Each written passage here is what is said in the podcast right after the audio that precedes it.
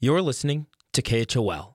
I'm Will Walkey with the local newscast. The Fire in the Mountains Music Festival is a go after a long, drawn out deliberation process from the Teton County Commissioners. The heavy metal event will take place in late July, but is only approved for this year and includes a number of environmental conditions. The 3 to 1 vote came after much public concern over disturbance and land degradation from citizens in the Buffalo Valley area where the festival is being held. Those in favor of Fire in the Mountains point to its uniqueness in the valley in terms of its culture, as well as the attention to detail from the event's founder. The decision is a compromise, as the applicants wanted a permit in perpetuity, but only got one temporarily, and at least one commissioner has said he won't be approving the same plan next year.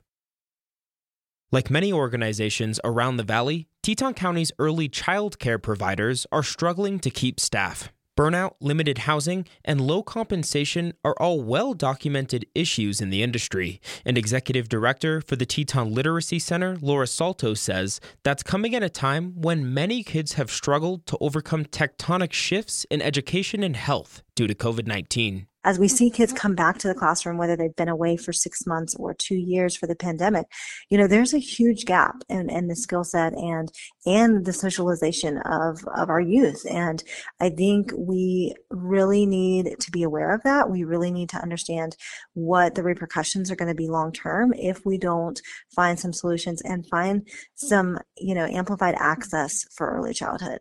That's why the Teton Literacy Center, Children's Learning Center, and Jackson Hole Children's Museum are launching a joint community survey that aims to find solutions to staff retention and recruiting challenges. Collectively, these three nonprofits benefit 9 in 10 local children, and Salto says the goal is to get broad feedback from families about what's needed in Teton County then create a systematic plan for sustainable childcare in Jackson Hole. The brief survey is available in English and Spanish and can be found at championsforchildrenjh.com.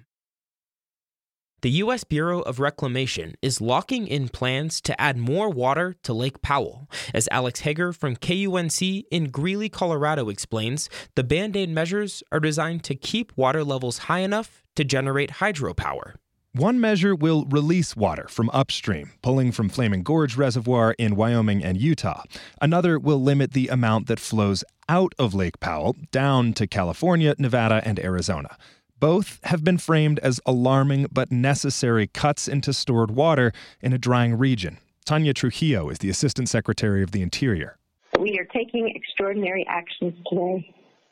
That is because now is the time to do more. We do not have time to waste.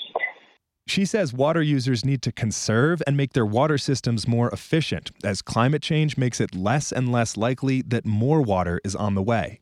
I'm Alex Hager. And finally, the public has been granted an additional 30 days to comment on proposed actions to protect bighorn sheep in Grand Teton National Park. Officials are considering closing thousands of acres in the Teton Range during the winter to try and minimize disturbances between recreationists and local herds. In order to maintain participation from the backcountry skiing community, the communication deadline has been extended to June 20th, following requests from local outdoorsmen organizations. Submissions can be sent in to parkplanning.nps.gov slash bighorn habitat.